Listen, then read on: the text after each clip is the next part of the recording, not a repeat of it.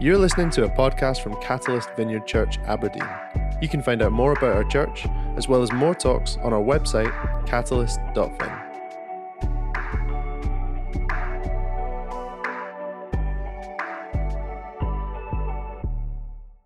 Welcome, and particularly welcome if you're uh, watching us for the first time. We love having visitors with us. So, as a church, we're going through a new series where we're looking at the seven statements of Jesus that's found in the New Testament in John's Gospel. And so, in the order they appear in the book of John, uh, it, it, says, I am, Jesus says, I am the bread of life. I am the light of the world. I'm the door or the gate. I'm the good shepherd. I'm the resurrection and the life. I'm the way, the truth, and the life. And I am the true vine. And today we're looking at the second I am statement that Jesus made. He said, I am the light of the world. But before we read our passage today, we actually need to go back to the beginning of the Bible back to Exodus, um, where God comes and he reveals his own name for the very first time to Moses. In Exodus chapter 3, verse 14, God said to Moses, I am who I am. This is what you are to say to the Israelites I am has sent me to you. So when God calls himself the I am to Moses, it's a real pivotal moment in history because God reveals himself to his people. And he's come to redeem them out of exile, out of slavery, and into new life. God's name discloses who he is and also what he is like. He is the I am, the eternal, the unchanging one. He is infinite and glorious in every single way, and He is above and beyond all created things. He is God. And the name I am became so sacred in Judaism that it was never to be spoken of, it was never to be ushered. So then, fast forward to the New Testament, to the book of John, where Jesus applies the very same name, I am, to himself. No wonder when the Jews heard this, they what all that Jesus was claiming, they wanted to kill him because he was claiming to be God. Not a helper of God, not a great teacher or a prophet, but the divine, eternal, pre existent, perfect being. He is Israel's God. He's greater than Moses because he is the God of Moses and he is life in himself and he brings life to us today. And so that's the backdrop, which helps us understand one of the purposes of John writing this gospel, because he wants everyone reading it to fully understand, to fully believe that Jesus really is the Son of God. So if you have a Bible with you today, why don't you grab hold of that, run to the kitchen or wherever you're watching today, get your Bible. Um, you can also uh, go onto the app and you can get a Bible. Um, from one of the apps as well onto your phone. So this is what it says John chapter 8, verse 12 to 20. When Jesus spoke again to the people, he said, I am the light of the world. Whoever follows me will never walk in darkness, but will have the light of life. The Pharisees challenged him. Here you are, appearing as your own witnesses. Your testimony is not valid. Jesus answered, Even if I testify on my own behalf, my testimony is valid, for I know where I came from and where I'm going. But you have no idea where I came from or where I'm going. You judge by human standards. I pass judgment on no one. But if I do judge and my decisions are true because I'm not alone, I stand with the Father who sent me. In your own law it is written that the testimony of two witnesses is true. I am one who testifies for myself. My other witness is the Father who sent me. Then they asked him, Where is your Father? You do not know me or my Father, Jesus replied. If you knew me, you would know my Father also. He spoke these words while teaching in the temple courts near the place where the offerings were put. Yet no one seized him because his hour had not yet come. Amen. So here is Jesus. He's at the Feast of Tabernacles, which is one of the three great um, feast festivals in the Jewish calendar. And this feast was to celebrate and remember that how God had led his people out of slavery in Egypt. It's remembering their history where God's people were becoming strong in number, they were growing vast in numbers, and they were becoming strong. And the Egyptians hated it and they they were um, concerned that uh, what might happen. And so what they did was they decided that they would make God's people their slaves. And so they became slaves to the Egyptians. They were forced to become slaves. And after God sent the plague of the blood, frogs, gnats, flies, livestock, boils, hail, locusts, darkness, and lastly, the death of every Egyptian firstborn son, Pharaoh eventually let the Israelites go. So Moses led the Israelites out of Egypt, out of bondage, out of slavery, all 600,000 men, plus women and children. And eventually, God's people, they were free and they were in the wilderness for 40 years where they lived in tents and they followed the presence of the Lord that manifested itself in what was called the Shekinah cloud, which was a pillar of cloud by day and a pillar of fire by night. And God's people would follow wherever the pillar of fire or cloud led them through the wilderness. So, this feast was to celebrate and to remember their deliverance from bondage and slavery in Egypt. It's to celebrate and remember that God was with them. And it's celebrating that God sent a pillar of fire to guide them. And so then every year, everyone would gather in the temple to celebrate and remember all that God had done. And as you can imagine, it was an enormous celebration, loads of singing, loads of dancing. Just remember the best celebration you've ever been to, and then put steroids on it. And that was the kind of celebration that they were having. And in the midst of this celebration, there were four enormous candelabras. They would have been huge, um, not the size of a house, but you get my drift, huge, very, very big massive. And they represented God's light. And as they were lit, um, everyone would be remembering what God had done.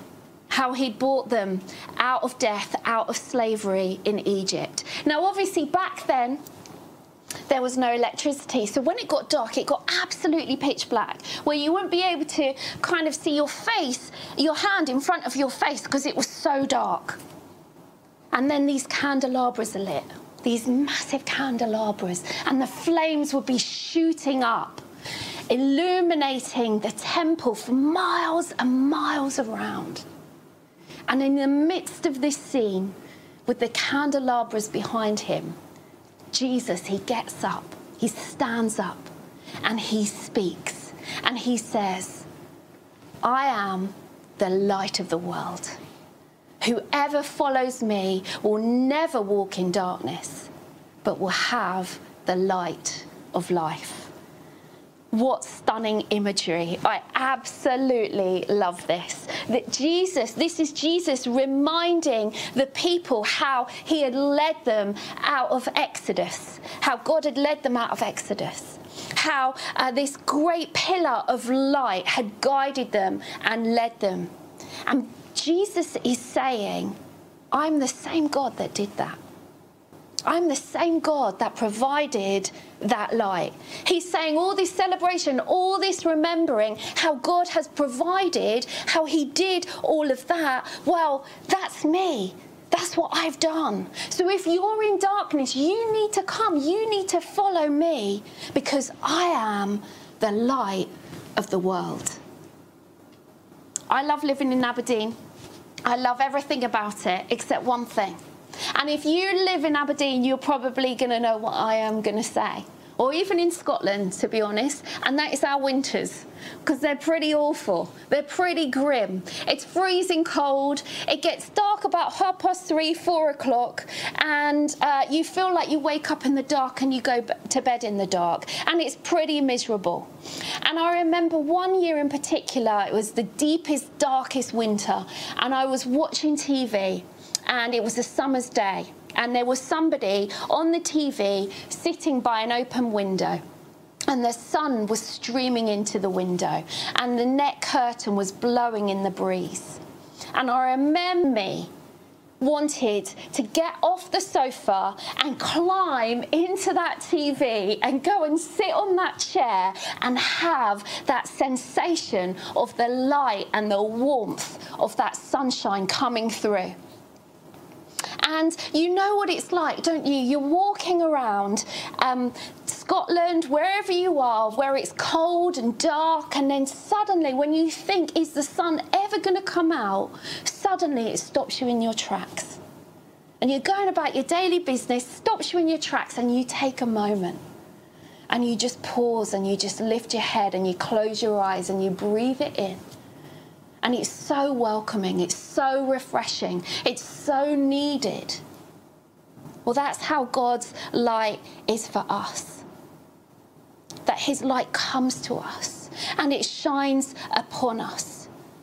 But even on days like this, we can still choose to walk in darkness. On the most beautiful, glorious, sunny days, we can still choose to walk in the shadows. And I never understand it because I'm the kind of girl who loves walking in the sunshine, and I'll deliberately cross over the road in order to walk in the sunshine.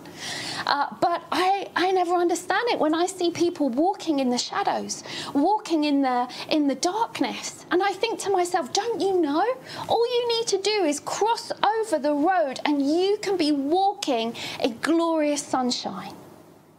And today we're going to explore what does it mean when Jesus says, I am the light of the world. How do we um, connect that to our own lives? As we learn to follow the Jesus who said, I'm the light of the world. So, firstly, we allow Jesus' light into our lives. That's point number one. So, some of us who are watching today, you have known what it has felt like to have Jesus' light come into a place of darkness, come into a place of shame. And it has felt glorious. It has felt freeing. It has felt healing. It has been absolutely incredible. Maybe it was the first time when you admitted that there was um, an issue in your life Maybe that you were struggling with loneliness or your finances or an addiction. Maybe it was to do with parenting or marriage.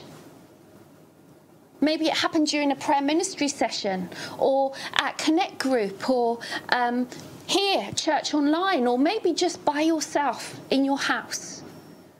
Maybe it was a secret that you've been keeping for years and years and years, and you've known the beauty of the of and freedom of what that has felt like as you finally spoke that truth out to people, and you finally felt free. One lady wrote to us recently off the back of our uh, Scottish Vineyard Leaders Conference that we had a few months ago. And this is her story of light coming into her situation. She said this, she wrote this. Four years ago, I became a single parent when the dad to my kids became physically abusive and tried to end my life. Four years on, in countless therapy and counselling sessions, I was still unable to control the panic when something touched my neck. This impacted so much of my life. Clothing I bought would have the neckline taken into consideration, and my kids learnt from being babies never to touch my neck. While awake, I would simply move the clothing away from my neck, but overnight, I would wake with my heart pounding and sweat pouring from my head whilst trying desperately to kick the blankets away from my neck. The sleepless nights that followed impacted my life and would often leave me feeling hopeless and drained. During ministry, I received a word that I should let go of the chains that surrounded me, giving my fears to God. I realised that I had wrapped myself in chains to protect me from further harm, but those very chains I felt were protecting me were harming me. Later that evening during worship, I had a conversation with God, and He showed me the way to freedom was to allow the chains to drop and to forgive my kid's dad. I forgave him, and instantly a freedom lifted me. Empowered by the healing I felt I'd gone through, I tested it as much as I possibly could. That night, I slept with a blanket wrapped around my neck and fell into the deepest sleep I've had in over five years. I'm now able to wear clothing that touches my neck with no indication that fear has ever been there. Isn't that amazing? Thank you, Lord, for that. You see, sometimes light feels like life immediately. Jesus' light comes and instantly we have life. But sometimes Jesus' light doesn't feel that way. Have you ever been clothes shopping and you're trying on something and you're looking in the mirror and you're thinking, oh my goodness, do I really look like that? Because the light is showing up every blemish, every mark. It's illuminating everything about you. Well, sometimes Jesus' light is often like that. Sometimes his light can expose things in us as the Holy Spirit comes and the Holy Spirit brings conviction to us through either other people or just in by ourselves to us alone just highlighting areas in our life that he he wants to work on with us sometimes Jesus' light exposes things that we think, I could never, I could never allow that to come out. I could never speak about that. I could never deal with that thing there. Sometimes Jesus' light of truth can be overwhelming. It can be painful at times. I heard a story of um, friends of ours who um, had put their children to bed and um, their kids often would do a quiet, a quiet time at night. And they put their kids to bed and they were downstairs and they were watching the TV. And then they heard this big thump. And they were like, oh my goodness, what on earth is that? And they ran up the stairs to find that one of their children had kind of collapsed out of bed and was shaking on the floor and crying and they didn't know what was going on. But what was coming from their mouths was a prayer of just saying sorry to the Lord. And then they looked and they saw the Bible that was open and they realized that this was the Holy Spirit. And the Holy Spirit was doing a work in their child. And it turns out that their child was um, reading God's word, having their quiet time at night. And the Holy Spirit fell upon them and convicted them of some stuff in their life. And they were so overwhelmed by the Holy Spirit, they just felt they needed to confess it all and to recognize that Jesus is Lord and say sorry for all the things that they had done. And this was a, a wee child. It was a beautiful moment.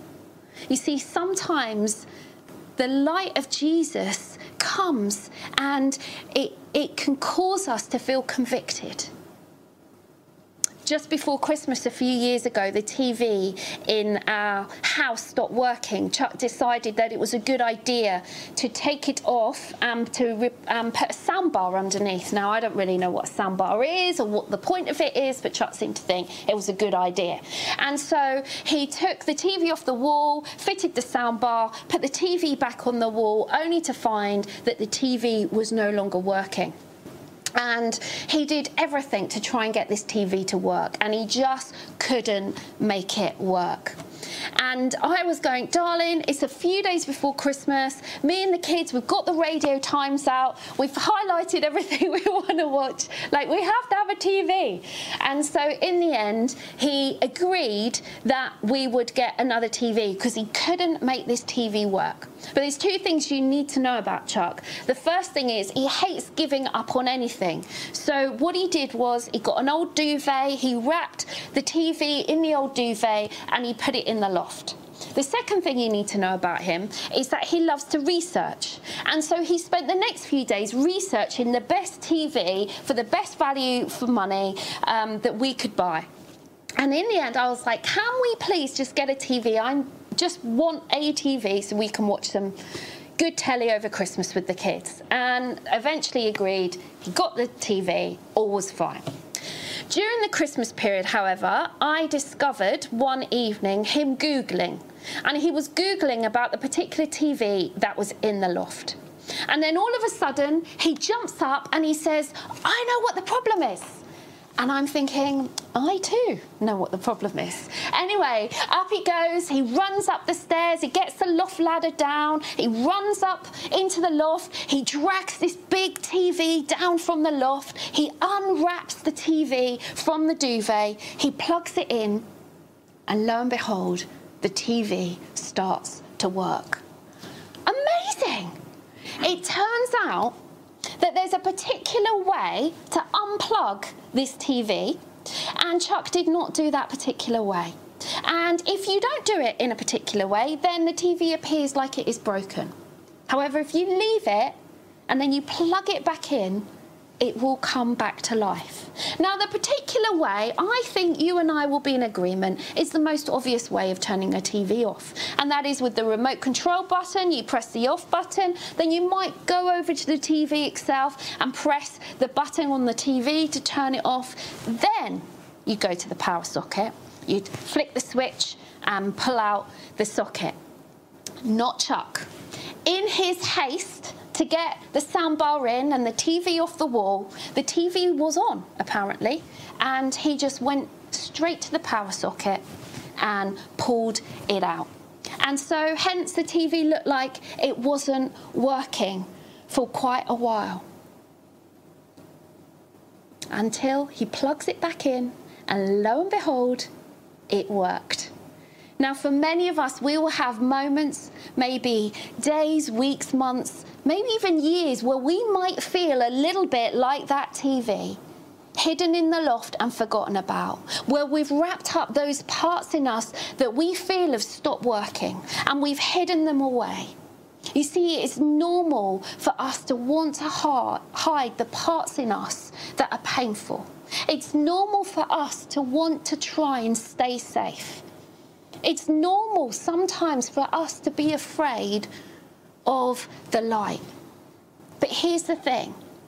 Here's the good news. If Jesus really is the light of the world, that is such good news for us because the I am of Jesus is connected to the Greek verb which we get from the word ego.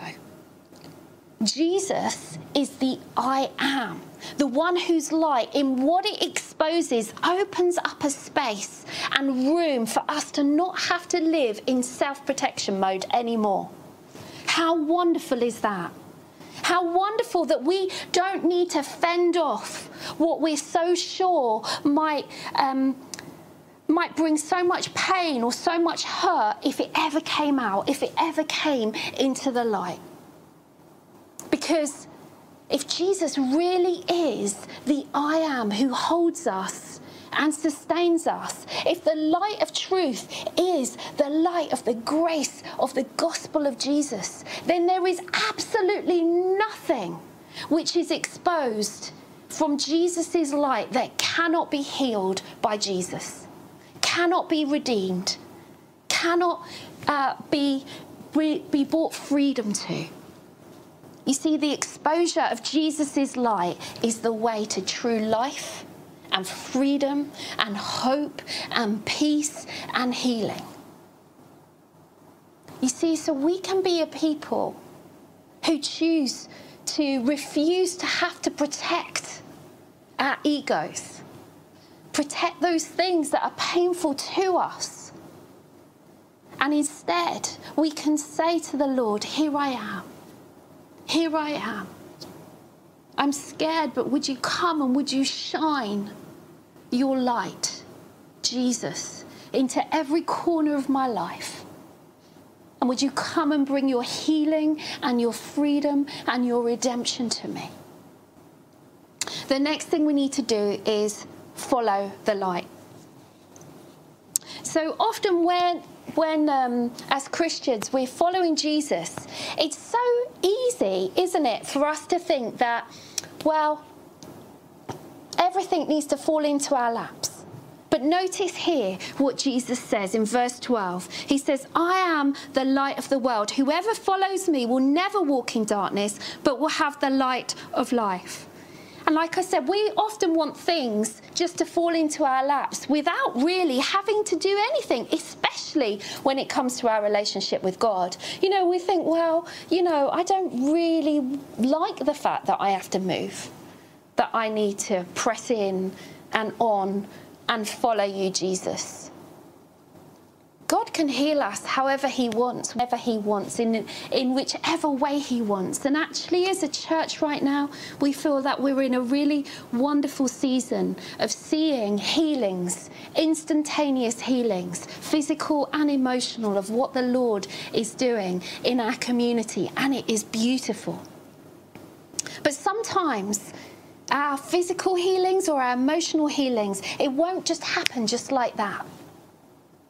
For, for a lot of us, it will be about making a daily, sometimes hourly commitment to change and to grow, to keep putting one foot in front of the other uh, giving Jesus permission to come and do whatever he wants, whenever he wants, to bring about our own healing and wholeness and transformation. No matter how difficult or painful we may think it could be.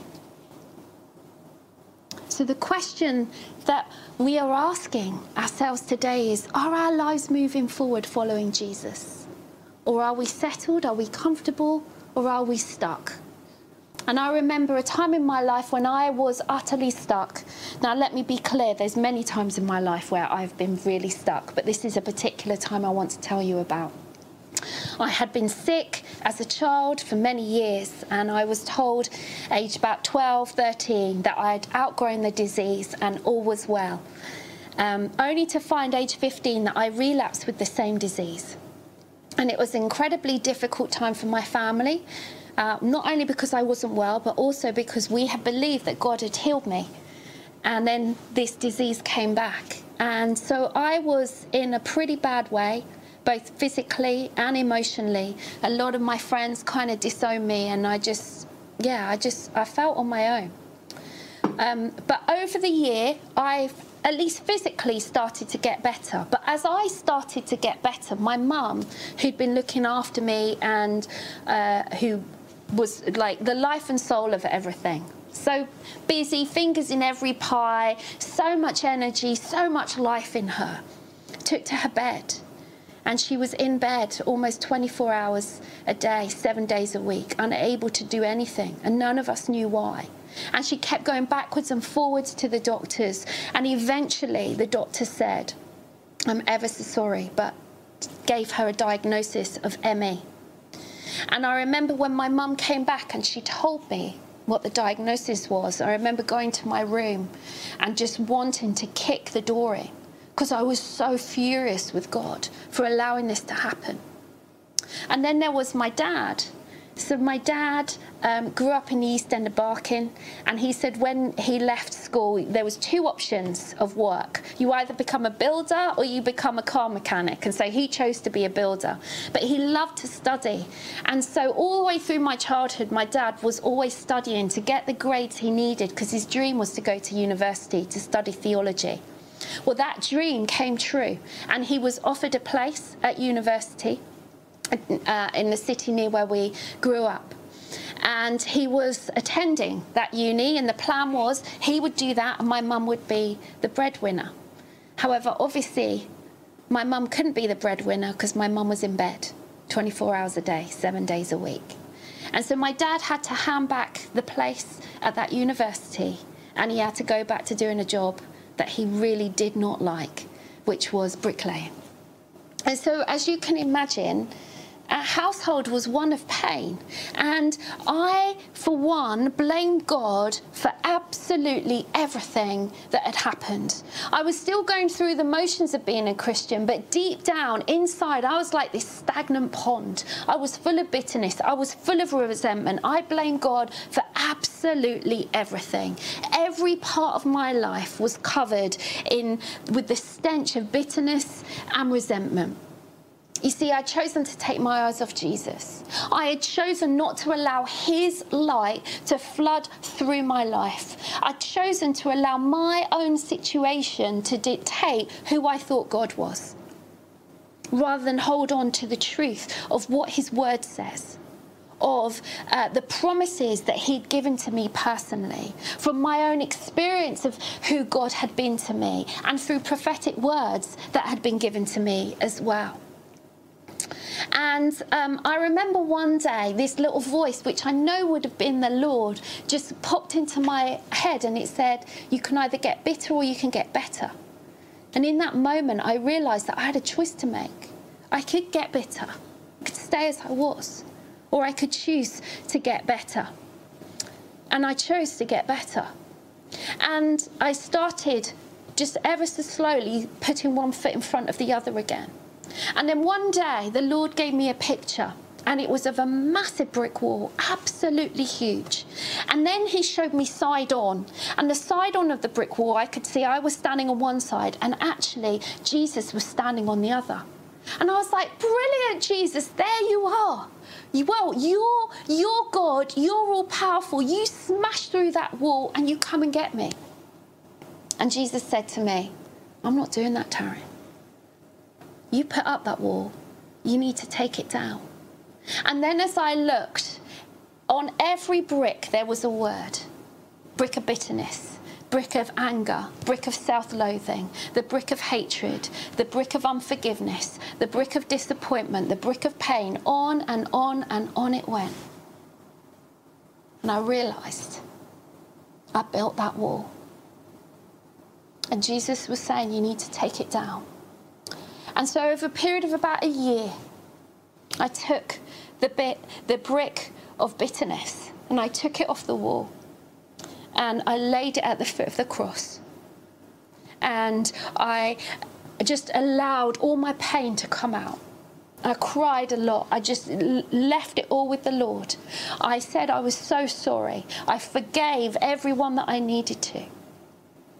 And I handed it over to Jesus took down the brick of anger, the brick of shame, and just did business with the Lord over a period of about a year, handing it all to Him. From that moment on, I really was putting one foot in front of the other. Daily, just choosing to lay those bricks down and trusting Jesus, following Jesus, looking to Him. Jesus isn't calling us to just know him, he's calling us to follow him, even when following his light can feel scary. And whether we come with open hands or with fists clenched, whether we come willingly or unwillingly, may the God of all comfort, whose spirit is a spirit of truth and life and light, breathe upon us afresh today, shine upon us afresh today. Whatever we're going through, whatever hurt, whatever shame, whatever guilt, whatever unforgiveness, whatever pain, whatever rage, whatever self loathing, whatever disappointment, whatever grief, whatever addiction that we're carrying, Jesus can come into all of that and he can bring his healing as he shines his beautiful light and bring redemption and freedom to us.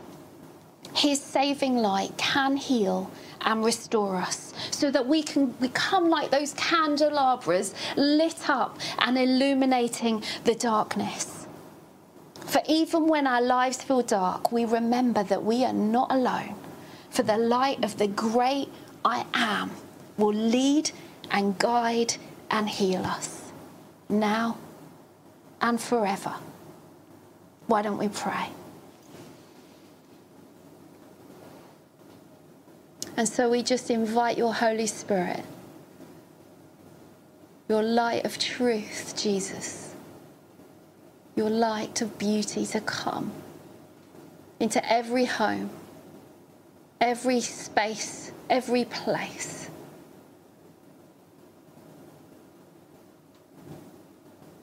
That you would guide and you would lead us.